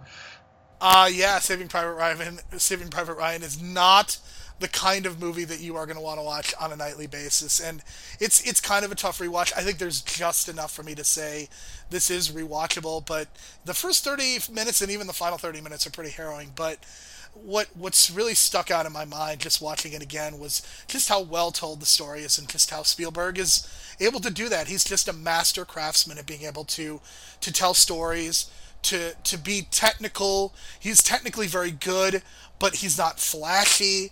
Like, just the execution of his movies, I think, is the thing that people are always going to admire about him. And, I mean, this fucking cast, holy shit. I mean, you've got Paul Giamatti in a nothing role. You've got Ted Danson in a nothing role. You've got Vin Diesel in this movie for like the first 45 minutes. I mean, it's a wild, wild cast. And I will point out to you, Ben, Barry Pepper is in back-to-back movies on my list. I did not even do that on purpose, but I just realized Barry Pepper is in both Saving Private Ryan and in 25th Hour. Wow. So this is the first of a couple of Spike movies you've got on this list, isn't it? Spike Lee is great, and I will hear nothing of the sort. He has made very, very bad movies. I want to be very clear about this. But I think when you look at the totality of his career, the fact that he is kind of... He went into a slump, and the fact that he was able to rebound so well with Black Klansman and... Defy Bloods makes me really happy, because I think Spike Lee is just an extraordinary filmmaker, and there's a reason that there are three movies of his that are on this list, because he's a really good director. In 25th Hour, I think when I saw this movie for the first time, it really blew me away. I still think it's really good, but 25th Hour is very much a 9/11 movie without directly being a 9/11 movie, and I think some of that impact has been lost. But Brian Cox's ending monologue alone, I mean, I know that people talk about Call Me By Your Name and what an extraordinary speech that was. I mean, this might be the second best ad speech of all time. And then Tropic Thunder, which is, for some reason, a movie in my head, I just have it tied to Pineapple Express. Like, I feel like those two movies of 2008, and a lot of people I know were like, yeah, Pineapple Express is obviously the best comedy of 2008, but I always, like, stuck up for Tropic Thunder. And I don't know if that's me being a fan of, like, the meta-ness of what Tropic Thunder is doing. This is a movie that feels like it distills a lot of the people that are in it down to their core in a really great way. Like, Jack Black and Ben Stiller and even Matthew McConaughey, it feels like they're playing parodies of themselves, and I just think it works out really well. The second time Matthew McConaughey is on this list in a very supporting role. Also, the only Tom Cruise movie on this list is Tropic Thunder. I'm really glad that we did not get the Les Grossman movie, because I think it would not have worked. Him in this role at this time is what kind of makes those scenes work. But, I mean, even Tropic Thunder, just... Bill Hader is in this movie for a hot minute. And great casting, great direction. Ben Stiller, very underrated director, I would say. Even Escape from Don Amore, I think, is a really well-directed miniseries. But, yeah, Ben Stiller's really good. And I feel like they hate the persona of Ben Stiller and what he does in his movies sometimes. But I really like him as a director for the most part. That's fair. Talk to me about American... Also, the fake trailers for Tropic Thunder have only aged so... They've aged so well. I think I need to dig those out at some point and just rewatch those, at least. Right, number 77. Talk to me about America's Pastime. Okay, so Field of Dreams. I feel like if you are not American, you are not going to like this movie. Field of Dreams, picture the most cliched dad movie of all time. Turn the volume up to 11, and that's what you have with Field of Dreams. This is the most dad movie of all time. It is a fairy tale. In some ways, I think it reminds me of Forrest Gump, just in some of the ways that it tells the story. But it's really hard for me to tell Ben Phillips why he should appreciate this movie, because... It's so much about baseball and having a dad and playing catch. It's very Midwestern a lot of the time, but... I mean, it's one of my favorite sports movies. I remember the Chicago Tribune, a newspaper here, did an anti-Field of Dreams article, and just the level of hate mail that this person got. I mean, as far as a Q rating, Field of Dreams is probably one of the most popular movies that would be on this list, because it's baseball, because of just, you know, who's in it. You've got Kevin Costner at the peak of his powers. You got Ray Liotta kind of in a nothing role. And, and they also talk about book censorship at the beginning, which is a really, really random scene. And James Earl Jones is also in this, too. Maybe I have to just watch a whole load of baseball movies, because I think I'm going to watch A League of Their Own at some point soon as well. I think A League of Their Own is probably the best first baseball movie to watch, because it's so much less about the baseball. I mean, the first baseball movie I ever watched was Moneyball, which I feel like is right up my alley, because it's just like, oh look, it's the spreadsheet chaotic one where it's just like, what if we break the rules of this sport and make it boring to watch? That is, it just clicked in my head. Yes, that is the perfect baseball movie for you. Right, and then Beverly Hills Cop, which, I mean, is this Eddie Murphy's first thing that he does after SNL, or has he got some things beforehand? So he did 48 Hours before this. That's probably the movie that he is. I believe that's the movie that helped get him in this role. But 48 Hours, it was kind of... Things just happened so quickly for him. Like, in a 2 to 3 year span, he went from a nothing player on SNL to basically the biggest celebrity in Hollywood. And if you look at the year 1984 in general, it's really fascinating to see, because basically Eddie Murphy, Michael Jackson, and Michael Jordan all break out in the year 1984 and become icons in that year. Obviously, Michael Jackson, very problematic person, but just to understand those three people and just how they all kind of exploded onto the scene at the same time is a huge part of this story, because Michael Jackson does get indirectly referenced in Beverly Hills Cop. But, I mean, Eddie Murphy, I think it's really hard for me to explain to some people just how good Eddie Murphy was. Like, when you ask me who's the best SNL cast member ever, I'm going to tell you it's Eddie Murphy, and I'm going to tell you it's not even close, because he is... so good. He is so magnetic. He's a great stand-up when he's not being transphobic and homophobic. He's just got a level of charisma that almost no other performer has. Wasn't it a point on SNL where, like, he was basically the only person on the show, and, like, every single sketch featured him, and he was basically, like, in a way that SNL has never been since, the lead actor of SNL? I mean, they kind of do it now because they have, like, celebrities, but Eddie Murphy was a celebrity on SNL in a way that I don't think that has really been seen since maybe the last couple of years of the Farley Sandler years. But even then, I think Eddie Murphy as a sketch comedian and even as a stand-up, I mean, he's just able to do everything, because he's also a really good actor, too. I don't think Beverly Hills Cop is necessarily the best showcase for his acting, but... I mean, just as a presence on screen, he is why this movie works. And if you take him out and put Sylvester Stallone, this movie is not even close to being on the list, and it's probably something you would get at a dollar DVD bin. Mm. Yeah, I mean, it's just... Eddie Murphy is someone who... I've not seen a lot of his 80s stuff. Like, a lot of my knowledge of Eddie Murphy is that 90s window where he transitions from the R-rated comedies and that kind of stuff into the kids movies, the Mulans, the Nutty Professors, the Shreks, the Dr. Doolittles, which obviously is not a high point of his career, but I feel like it is a gateway for an awful lot of people into knowing who he is. Yeah, and there are reasons and rumors as to why he was making the transition he was. Questions about sexuality, which I don't think are necessarily appropriate, but I am all in for one more Eddie Murphy run. Like, give it to me, inject it all directly into my veins. Beverly Hills Cop 4, Coming to America 2, just inject all that into my veins. Excellent. Right, so the next five. So we've got The Girl with the Dragon Tattoo at number 75, number 74, Rear Window, number 73, The Thin Man, number 72, Scrooged, and number 71, Ocean's 11. I like the classical feel of this, like, little window, and almost wish that number 71, Ocean's 11, was the original, even though I know the original is nowhere near as good as the remake is. I don't think we really need to talk about Ocean's 11 that much, because you've already done that, and... I mean, it's just good. Like, it's just a really good movie. It's a really fun heist movie. Steven Soderbergh basically just did a really good heist movie. I will say, now that Carl Reiner has since passed on, the Bellagio fountain scene has taken on new significance. But that's really all that can be said. And The Girl with the Dragon Tattoo, I think it's one of Fincher's more underrated movies. I really like this movie because Rooney Mara, I think, is extraordinary as a performer. It's probably my favorite Daniel Craig performance. Either this or Knives Out. It's really close. I like Daniel Craig. Daniel Craig has probably done two of my favorite James Bond movies, but I am not into the James Bond ambiance as so many people are. I just really like how different he is. I like the setting. I love just the way that this movie is shot and directed.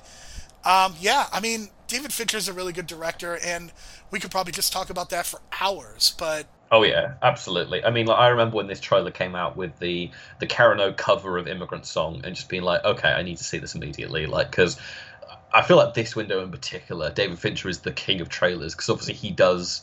The Social Network trailer, which is obviously like creates a terrible trend of Hollywood of using the slowed down pop song, and then he gets this trailer of like the feel bad movie of Christmas, which is just embedded in my head.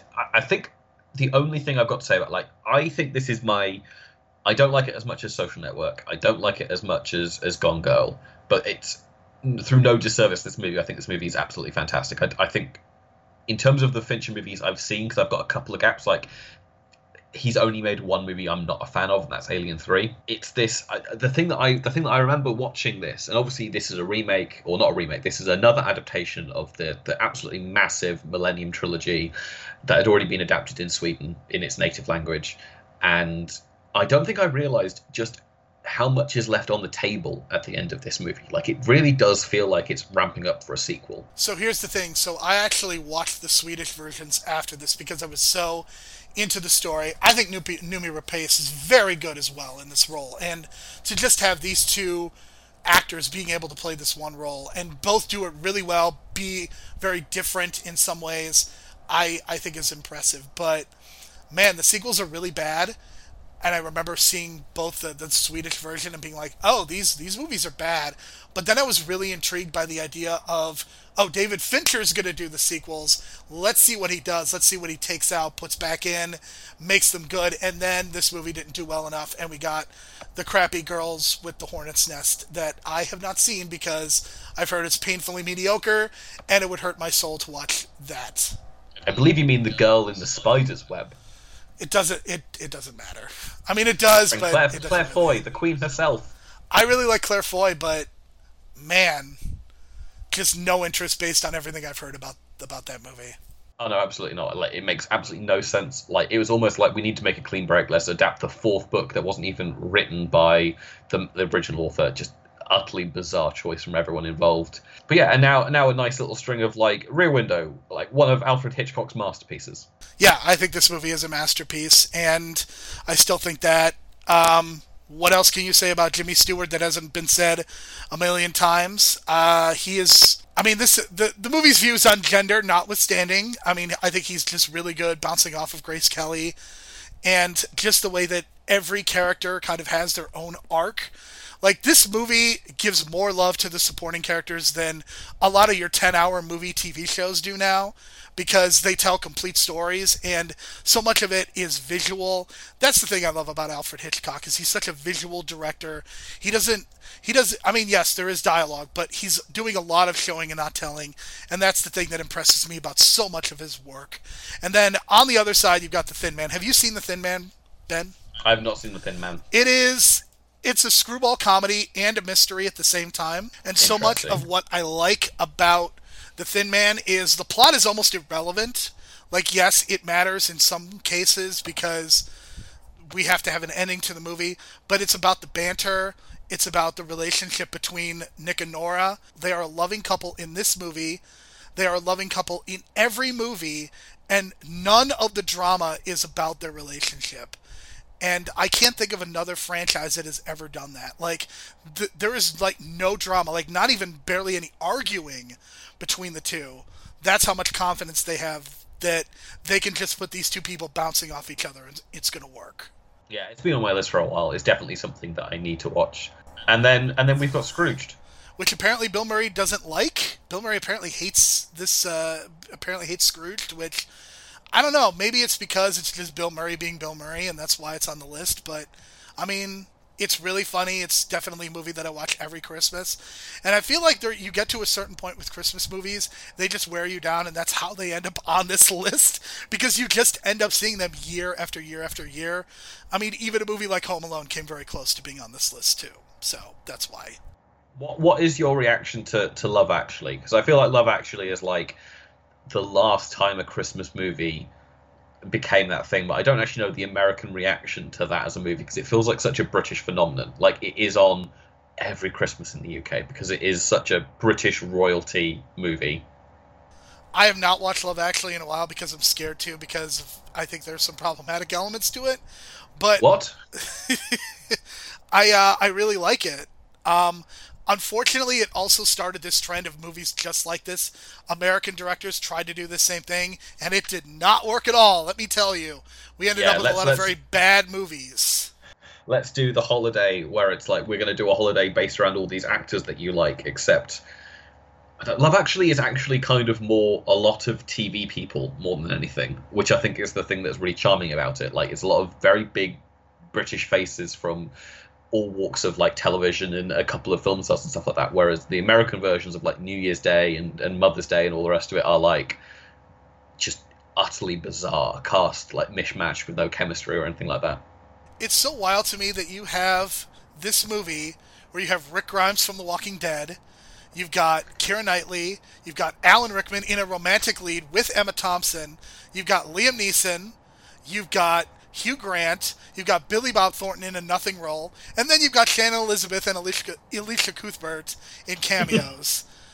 One of my favorite things about Love Actually is that they go to a bar in Milwaukee and there is a White Sox, a Chicago White Sox sign in that bar, and I'm thinking to myself, yup, this was not made by anyone in the United States, because that would never happen. Oh, lovely. But right. I like Love Actually unironically. There we go. We've done Christmas movie chat. Number 70, you've got Dr. Strangelove, another one of those like uncontested masterpieces. Number 69, Drive. Number 68, Ghostbusters. Number 67, Shaun the Dead. And number 66, The Maltese Falcon. So Dr. Strangelove, I think, is unassailable at this point. I mean, what can you say about this movie? It's the only Stanley Kubrick movie that is on this list. I think he's a master for so many reasons. I think this movie works so much because of its runtime, not to sound like Matt Waters here, but I think the 95-minute runtime is perfect. And, I mean, it's really funny. It still feels really timely, and I think that's kind of a sad thing. But, like, even the cowboy characters, it feels so much like George W. Bush. And just being able to watch this even years later and still appreciate that. Drive is the only movie that from this director that I would even consider, because I have since gone on to hate many of his movies and his Amazon television show. I don't know what it is about Drive. It just works. Ryan Gosling is so good at this role. And I know that you and Matt had a very spirited conversation about this movie. Like, the first 10 minutes of this movie are just perfect. Mm-hmm. And it's probably my favorite part of this entire... of the entire movie is just those first 10 minutes. And I think there's some really good parts. It gets really gnarly and really violent. I love the relationship between the characters. And yeah, I really wish there were other movies for this director that I liked, but it's only Drive, but fittingly number 69. I do know people who are big fans of his Pusher trilogy and Bronson, but like it does feel like he squandered all the goodwill he had with Drive, with his like Only God Forgives, Neon Demon, and Too Old to Die Young. I'm not even saying make a conventional movie. Like, you don't have to do that, but like doing something like genre movie with a twist, I think was the perfect lane for him, and it's not going to happen. No. But he does play a man called Die Hard Man in a video game, which, I mean, honestly, perfection. So yeah, and now a set of comedies which I think are kind of unassailable. And interesting in terms of, like, obviously Shaun of the Dead is far more of a horror movie than Ghostbusters is, but it is interesting that you've got these two ostensible horror comedy movies next to each other. I think that, so, to me, what makes Ghostbusters so good is it's about the performances, it's about the direction, everything kind of feeling loosey-goosey, and it just works. Shaun of the Dead feels like there's so much more precision, and it's more so about the direction, and that's not to say that the actors are bad necessarily, but I think Shaun of the Dead feels like so much of a director's movie, and Ghostbusters feels like much more of a performer/writer's movie, and I think they both work in their own ways. I think that... I mean, I'm a huge Edgar Wright fan. I think that Shaun of the Dead and Hot Fuzz are by far my two favorite of his. But, you know, you and Matt discussed Shaun of the Dead and how great it is, and I would agree with a lot of what you had to say. And the fact that this movie, I think it almost came a little bit too early.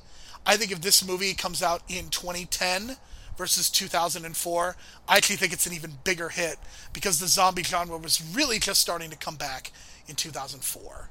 I think that's the most interesting thing, is like, I do wonder how instrumental something like Shaun of the Dead is in instigating that resurgence in it, because obviously you have their cameos in the next Dead movie, like where I can't remember if it's Edgar Wright and Simon Pegg or if it's Nick Frost and Simon Pegg, where they show up in an actual George A. Romero movie. So it feels like they've kind of like instigated something in some way, and then obviously it kind of it spirals, and you get stuff like, because Dawn of the Dead, the remake, is out this same year, and then Walking Dead is a few years down the line after that as well. Absolutely, and I certainly have a lot of respect for a lot of what the work that Edgar Wright has done as far as working within genre movies. It's just a shame that Baby Driver can never be watched again. Yeah, absolutely. I'm hoping that Last Night in Soho does not suffer that same fate. Maybe just do a criminal background check before you get started. Maybe listen to the rumors that everyone is shouting at you. Yes, I think that would be a very good thing. And The Maltese Falcon is just a very good film noir movie. I don't know how familiar you are with a lot of film noir, but this is very much Humphrey Bogart kind of in his element, being the slightly jilted alcoholic detective, and this is just kind of what you get with these movies. What makes this movie particularly good is I think the MacGuffin is pretty legendary, and it's been spoofed in a number of movies and television shows since. You've got great performances across the board, from Humphrey Bogart to Sidney Greenstreet to Peter Lorre, and yeah, it just works for a movie of this kind. I just think it works. And you know, there was definitely a point when DVDs were a thing and before streaming and whatnot that I would just devour, like, collections like this. I would get a collection of Bogart or, like, The Thin Man, or Warner Brothers would do, like, gangster series. And I would just devour all of these older movies. So a lot of the output that I've seen from, like, the 30s, 40s, and 50s definitely came at a point when I was, like, in my college as a freshman and sophomore.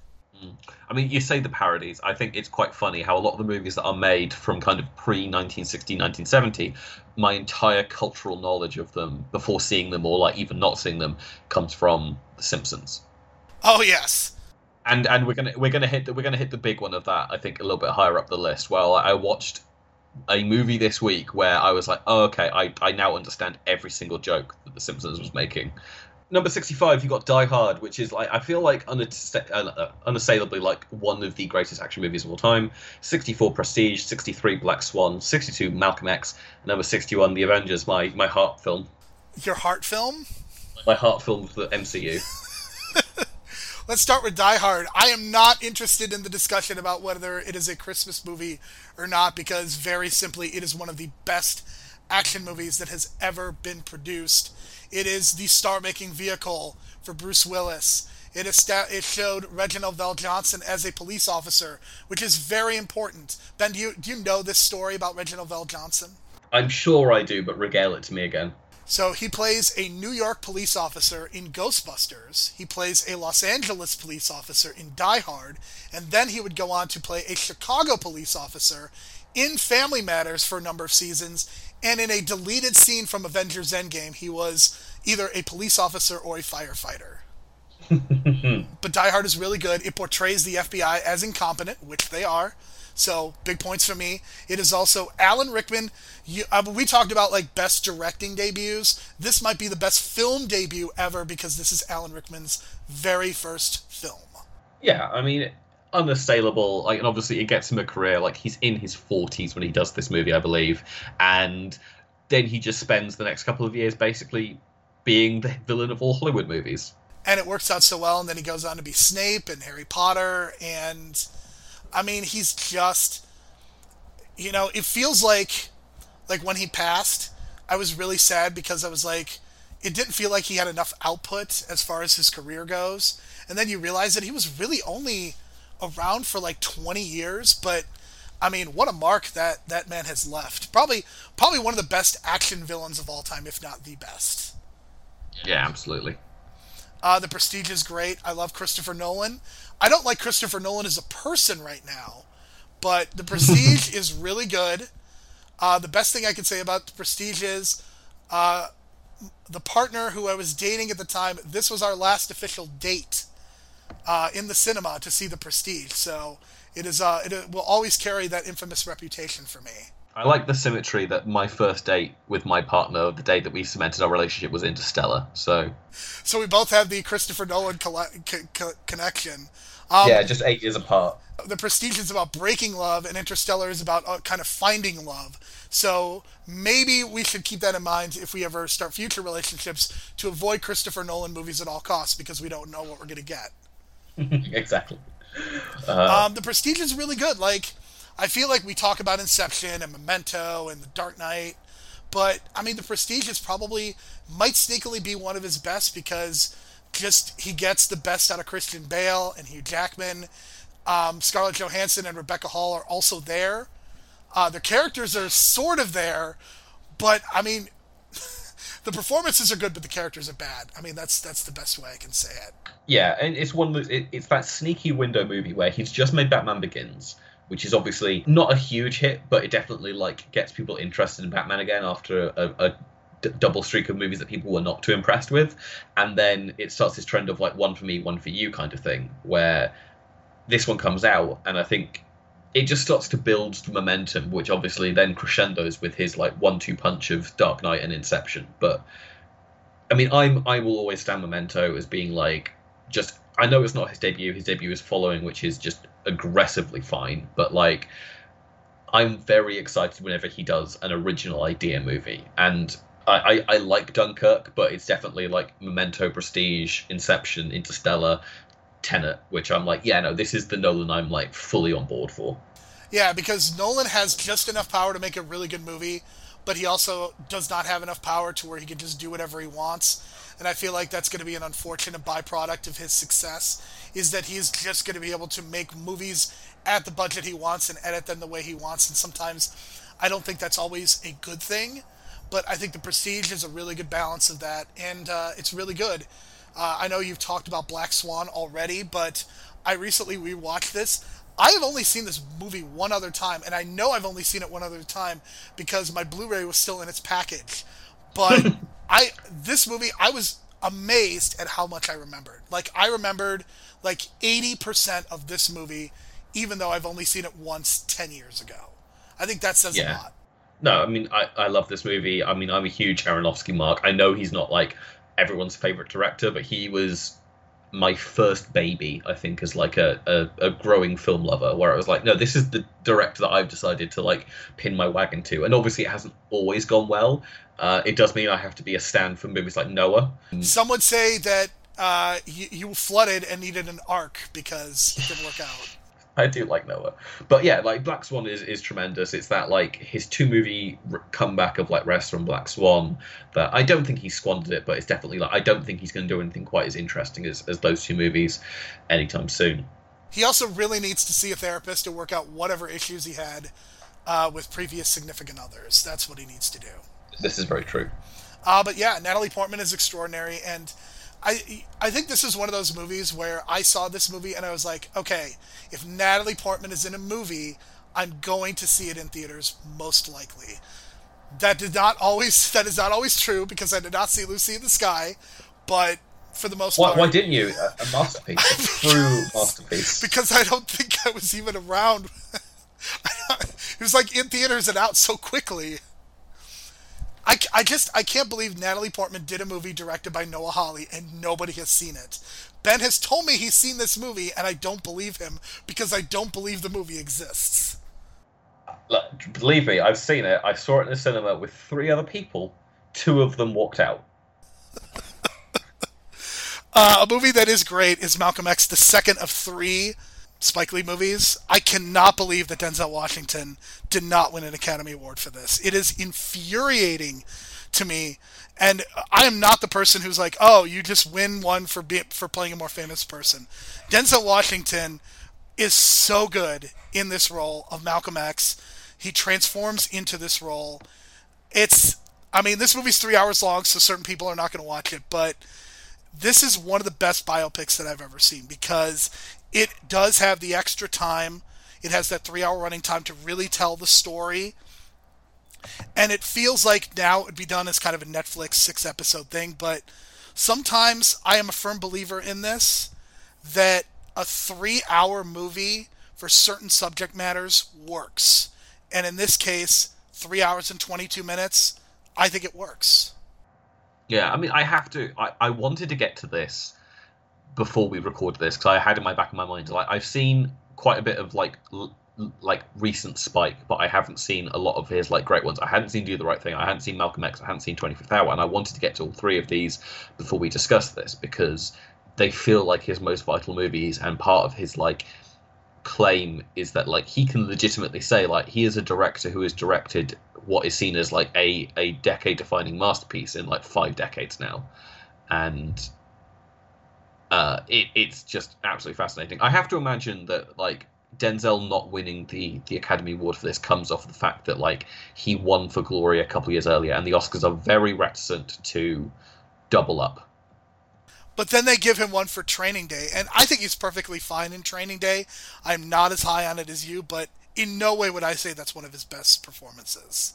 It is like, I don't even know if I like particularly love that movie. It's just, it's such a big performance that it's kind of undeniable, and the Oscars so often get lost in this kind of idea that like big is better.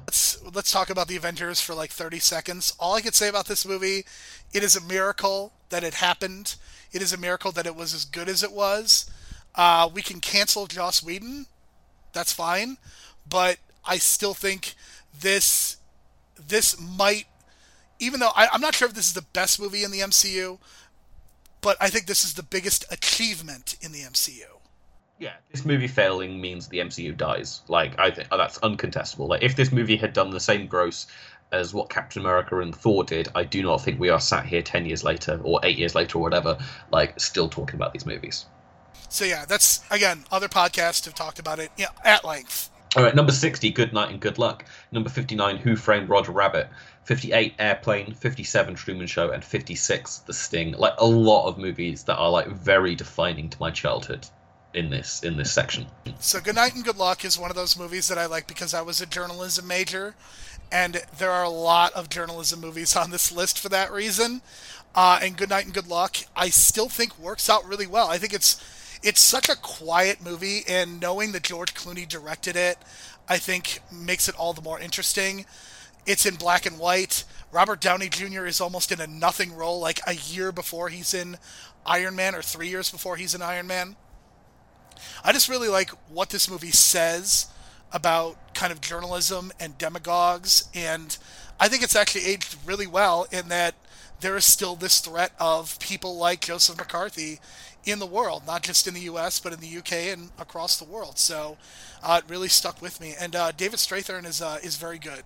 I really like him as an actor. And it's funny, so he actually comes across in two movies that are of great interest to me because, again, I'm a Chicago White Sox fan. He was a White Sox pitcher in the movie 8 Men Out, and he was Edward R. Murrow, a famous journalist. So that is how I know David Strathairn, character actor David Strathairn's name so well. Excellent. Who Framed Roger Rabbit? This is my favourite Zemeckis. I know, obviously, Back to the Future is kind of held up as the platonic ideal of like what his movie talent sensibilities are, but like this was the movie that we had on VHS. I would watch repeatedly. I don't think I'm like an animation nut in the way that quite a few people are, but like just the achievement of this movie feels like the culmination of things that Disney were working on in things like Mary Poppins and Bedknobs and Broomsticks, and the fact that we are 30 years on from this film and no one has replicated what it does nearly as well. And you've got great directors in this kind of thing, like Joe Dante doing this kind of thing. And nothing makes it like drilled into my head that this movie is such a singular treatment than watching that Tom and Jerry trailer that came out the other day, where like everything just feels so flat and bad. And I mean, even Sonic the Hedgehog, which I think was on the more positive end of things, even that movie I don't think works nearly as well as Who Framed Roger Rabbit. And Bob Hoskins, I think he's the reason that the movie works. Robert Zemeckis, obviously, with the technical parts, but, you know, if Bob Hoskins is bad or doesn't care or whatever, I don't think this movie works. I think this is a really, really good performance. And like just his accent alone, it took me a long time to realize that he was not American because his accent work is so good.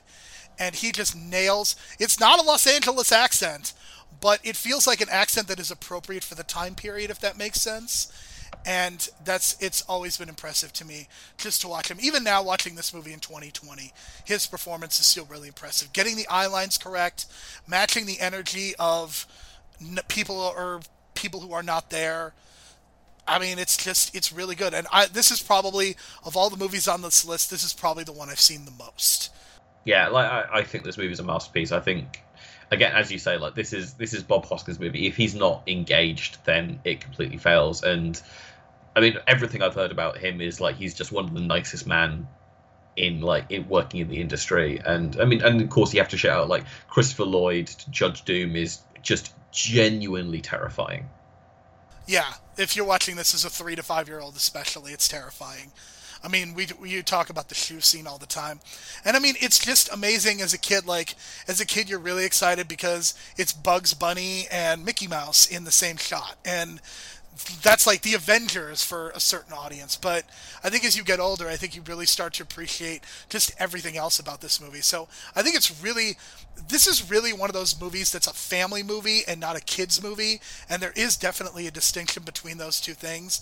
And we don't really get a lot of family movies anymore. And this movie kind of makes me sad we don't get those as much. It's one of those things where I remember as a kid, everything about this movie's plot going over my head, but the slapstick, the just what the movie's actually achieving in terms of the visual humor is enough to keep you engaged even as a child. And then you come back to it as an adult and you realize, oh look, it's this incredibly nuanced look at like the Los Angeles transport system.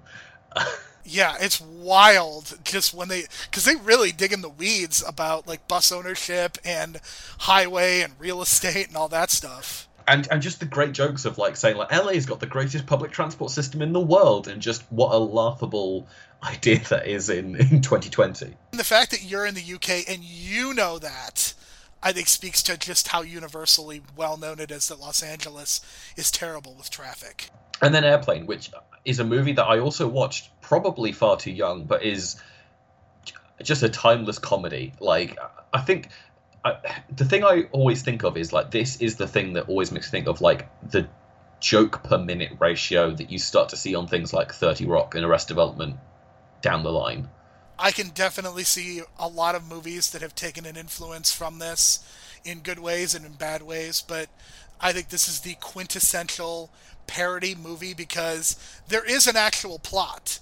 This is not just making jokes. There are a lot of jokes, but there is a plot. And you take people like Robert Stack and Leslie Nielsen, and you put them into these roles, and they're so perfect because they may be in on the joke, but they're not letting you know they're in on the joke.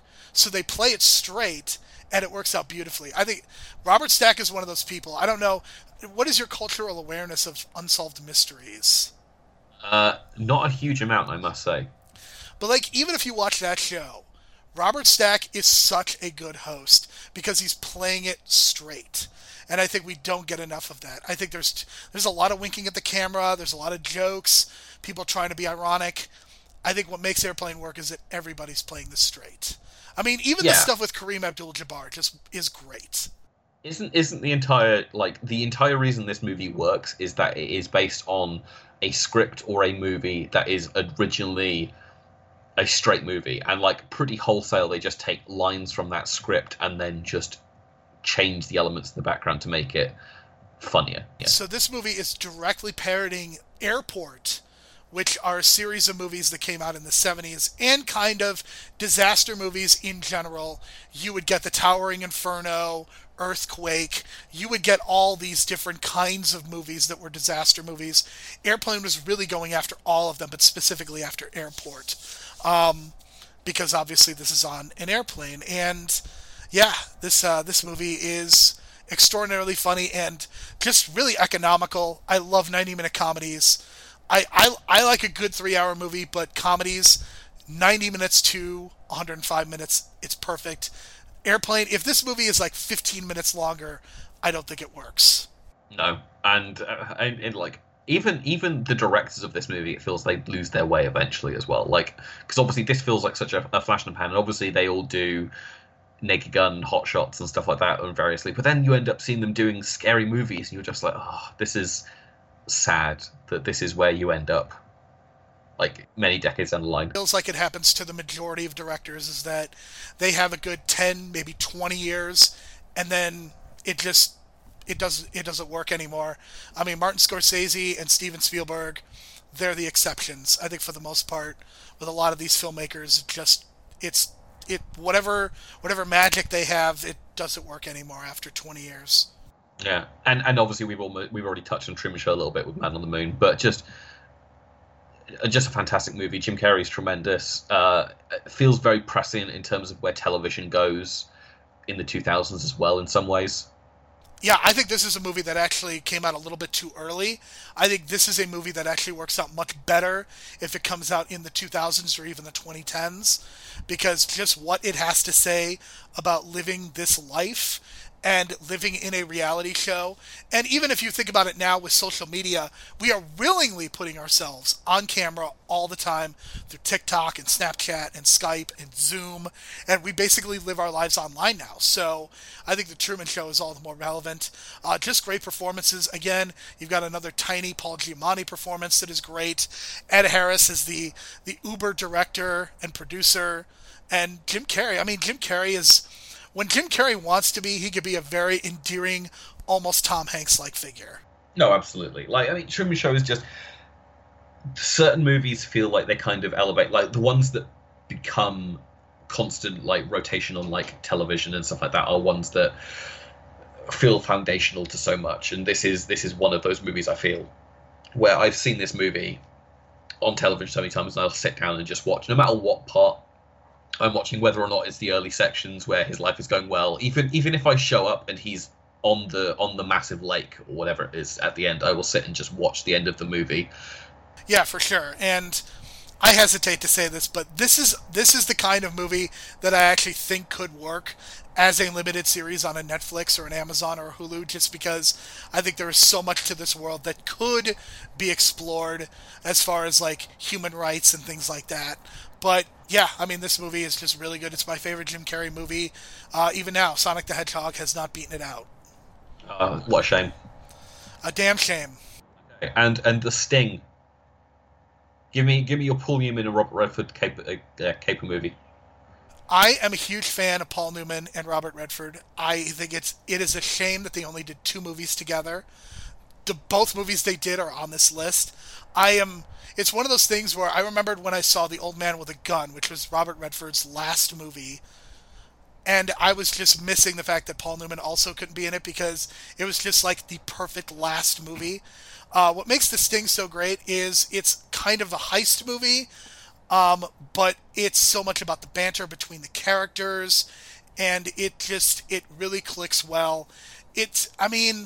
This is one of those movies where if you're looking for, like, really solid, like, statements about the world, this is not that movie. It feels of a specific time, and the reason that it works is because of the chemistry between Newman and Redford. It also works because Robert Shaw is a tremendous bad guy. I think people always talk about him in Jaws, but he is just... He's so different in this movie compared to Jaws, but his presence is just of a very similar feeling. That's fair enough. And that brings us on to our final five. Well, not our final five. On to the next five. So we've got It's a Wonderful Life at number 55, number 54, The Departed, and then 53 through 51, The Before Trilogy. With, I'm intrigued by your ranking of them here, because they are in chronological order, which isn't my taste for them, but we'll start with It's a Wonderful Life, which is quintessential Christmas movie. Well, and Pete Davidson is going to be reading the part of George Bailey for charity. On the day we are recording this, it was announced that Pete Davidson would be reading this role, and that horrifies me to no end. Oh, God. That is the best reaction I could have gotten out of Ben for that one. It's a Wonderful Life is... Part of what makes it great is just Jimmy Stewart Jimmy Stewart is the reason this movie works. I think Frank Capra, he's got a very specific sensibility, which may or may not have aged well, but just this idea of a man in a small town and the way that we touch other people. Is it schmaltzy? Yes. But sometimes I think it really is important to just have the perspective of this is what we are doing and this is the life we are leading, and we really do have an impact on each other's lives. And I think that It's a Wonderful Life has been parodied. It's been redone. It just feels like a cliche at this point, but the message of the movie I still think works. Yeah, this is one, it's weird because I don't think it's got the cultural permanence that it's got in the US and the UK. Like, this, and I'm trying to, is it Christmas Story? It's like one of those, like, it feels like such an American or Americana kind of Christmas movie that doesn't. And the funny thing is that It's a Wonderful Life and A Christmas Story both were box office bombs, but because they aired on cable forever and were on television every year, it kind of wore people down. Yeah, I mean, I'm sure there's like ones, but like when we have Christmas movies on in the UK, stuff like Home Alone feels like the American movies that have kind of permeated the culture in that way. I would agree with that. I mean, I think Home Alone is one of those movies that obviously is very ubiquitous as well. I don't think it's as good as A Christmas Story in a lot of ways. I think part of what makes A Christmas Story and It's a Wonderful Life work is I think the performances are so good. I think Macaulay Culkin and Joe Pesci and Daniel Stern are perfectly fine in Home Alone, but I think Home Alone is so much more about like the physicality of what's happening and less about the dialogue. And I think that for me makes it a little bit less good than It's a Wonderful Life, which has a real hardcore and kind of a dark sensibility at times. Speaking of dark sensibilities, we got The Departed, which is a movie that I've talked at length about, but is, I always thought of it as kind of a, not a lesser Scorsese, but I was like, in my head it was like, oh, it barely won the Oscar in 2006, like it was very much like a pity Oscar. And then rewatching it, I was like, no, this movie's fucking great, and people disparaging it are kind of, I don't know what they're looking for from it, and I don't understand the people who think that it's better than, or it's not as good as Infernal Affairs. Yeah, I saw Infernal Affairs, and I definitely liked Infernal Affairs a lot. I just think they're two very different tones, and I think they're both going for different things. Martin Scorsese is just a very different filmmaker, so I think that ultimately is why people might have an issue. I mean, this is very much a Martin Scorsese movie. It's got the personality, it's got the masculinity, but you've also got Vera Farmiga, and I think she's really good in that role. And you've got Matt Damon and Leonardo DiCaprio, and they're both kind of playing against type in some ways. You've got Jack Nicholson. I mean, Jack Nicholson did a couple movies after this, but this is really like Jack Nicholson's like last hurrah, so to speak. And you could kind of feel it just in the way that he's just in the dialogue and his character and whatnot. It feels like a last hurrah. I think this movie works. Also, if you look at the Best Picture nominees from this year, it was a really terrible year. And just for that reason alone, I think The Departed should have won. But I think The Departed is one of those movies that I also, maybe in my snobbery, thought of it as less than. But I really like it. I think Scorsese movies, tend to age really well. Absolutely. I'm like really excited to watch stuff like The Irishman or even Silence in like a few years' time and see how they sit with me. I mean, I remember, even though The Irishman, I was dreading the runtime, I remember cruising through it, and I'm actually getting the Criterion Collection version of The Irishman, and I'm very excited to rewatch it later this year. Yeah, I need to invest in those Netflix movies that the only release they're ever going to get is on the Criterion. Speaking of movies I have on the Criterion Collection, the very gorgeous Before Trilogy box set is absolutely wonderful. So talk me through why you've got Before Sunrise at number 51. Like, I assume this is just they're all tied for the same spot. Yeah, basically they are all tied. Basically, you should consider them all number 51. I think the reality is that I think Before Sunset is the best. It is my favorite of the three, not because it's the shortest, but I think it's the perfect kind of medium ground between the first one and the third one. Ethan Hawke comes off like a real twit in numbers 1 and 3.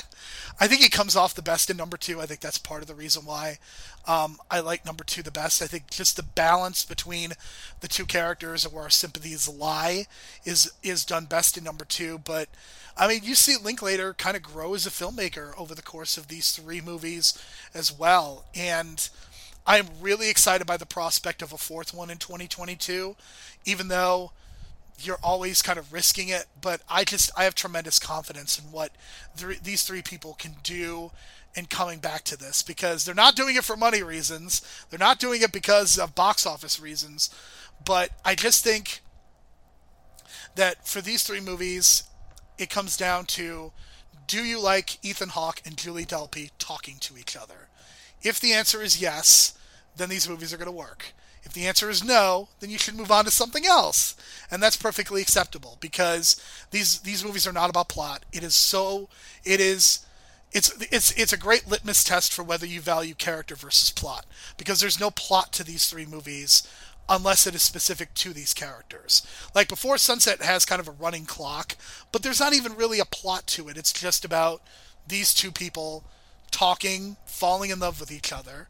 And even in our own lives, Ben, I'm sure that you've always, maybe there has been a time when you've had a night or something that has reminded you of Before Sunrise. Oh no, absolutely. Like, I think that's what makes these movies so impressive, and a similar reason why I like Boyhood is the kind of universal nature of what they're getting to. Like, maybe you haven't done this exact same thing, but you can probably reach down and find a similar event. Like, I remember, like, obviously this isn't like me and a girl, this is me and two of my best friends from university. Like, the night of our graduation party, we literally wandered around the town where our university was with a bottle of wine until the sun came up, and we were sat in a field just watching the sun come up. And it was just like one of those really beautiful nights that you kind of want to, like, emblazon in your mind in terms of, like, relationships and, like, interacting with each other and, like, what the future's going to hold for you and all the rest of it. Like, it's just an incredibly beautiful series. I love that each movie feels like it kind of borrows some of the energy of the movie that he was working on before he did it. Like, there's a lot of, like, Dazed and Confused energy in the way that they treat each other in Before Sunrise. There's weirdly a lot of that kind of, like, cheeky sense of humor of School of Rock in Before Sunset, and I presume he was shooting the final couple of scenes of Boyhood around the same time he was doing Before Midnight, and the darkness and, like, the breakdown of marriages and stuff like that obviously was preying on his mind around then as well. Yeah, and you've also got kind of Ethan Hawke's divorce from Uma Thurman kind of hanging over Before Sunset as well, and everything that resulted from that, and the fact that Maya Hawke is an actor now. And I mean, just seeing her just throws me off, because I know this should be blatantly obvious, but the fact that she looks exactly like what you would expect the product of Ethan Hawke and Uma Thurman to look like kind of freaks me out. But, I mean, Ethan Hawke is such a good actor. I just, especially the last few years, rewatching this series on the Criterion Collection, you know, seeing the output that he's done in movies, watching The Good Lord Bird, I mean, he's one of those actors that probably doesn't get the credit he deserves. And I feel the same way about Julie Delpy. I mean, the only other movie that I've really seen Julie Delpy in is Avengers Age of Ultron. And I need to see some of the work that she's directed, which admittedly do not have the best reviews. But, I mean, she feels like an equal to Ethan Hawke in all three of these movies, even though Ethan Hawke is probably the bigger movie star. It feels like an equal relationship. Absolutely. All right, Ben. So we have discussed 50 movies. We've talked about 2 hours. For some reason, Ben and I thought we were going to be able to do this in 2 hours, the full list, but Ben and I are not very smart. So we're going to come back again for part 2, because I don't want to give short shrift to the top 50. What do you think, Ben? This has been fun, though. Like, yeah, this is good. I've enjoyed the conversation so far. I feel like we had more to say about a lot of these things, or at least maybe I had more to say than you were expecting me to say about some of these, but it's been good. And now we're going to the top 50, which is kind of like more and more masterpieces, but maybe some more contentious movies. Ooh, yes, this will be exciting. We're going to reveal one of Ben's Ben's bad movie opinions. We have found one, everyone, so that'll be exciting for part two. I said we would not give short shrift to any movie in the top 50. Harry Potter and the Prisoner of Azkaban's coming up. We might give short shrift to that one. But for Ben, why don't you take us home? You're the host. You take us home. Yeah. So this has been an Enter the Real World crossover. If you want to catch us on either of our two shows, what are you doing at the moment in terms of podcasting? I know you're wrapping up your Breaking Bad series. Yep, real bad. You can listen to our wrap up of season 4 that just came out last week, and you'll be able to listen to our podcast on season 5 very soon. And Ben, I'm going to tell you this, and I'm going to reveal this to everyone. Our next rewatch, well, for me it's a rewatch, for Kevin, a first-time watch, Halt and Catch Fire. Ooh, exciting. That is very exciting. I might watch along with this one. That's it's very exciting. I'm so excited for Kevin to watch the final season. And you know why. Yeah. Has he only seen the first 3 seasons then? He has not seen any of it. Ah, interesting. So that'll be exciting. Well, at this point, I think Matt and I are wrapping up There Will Be Movies. It's so hard to tell where we are on the timeline. I think we've got 2 episodes to record at the time that we're doing this. But that's going to see us through the end of this year. And then starting very early in 2021, we're going to be doing possibly the biggest mistake we've ever made on this podcasting network. But we'll see how that goes. All right. Thanks again, Ben. And we'll talk to you soon for part 2. Yes.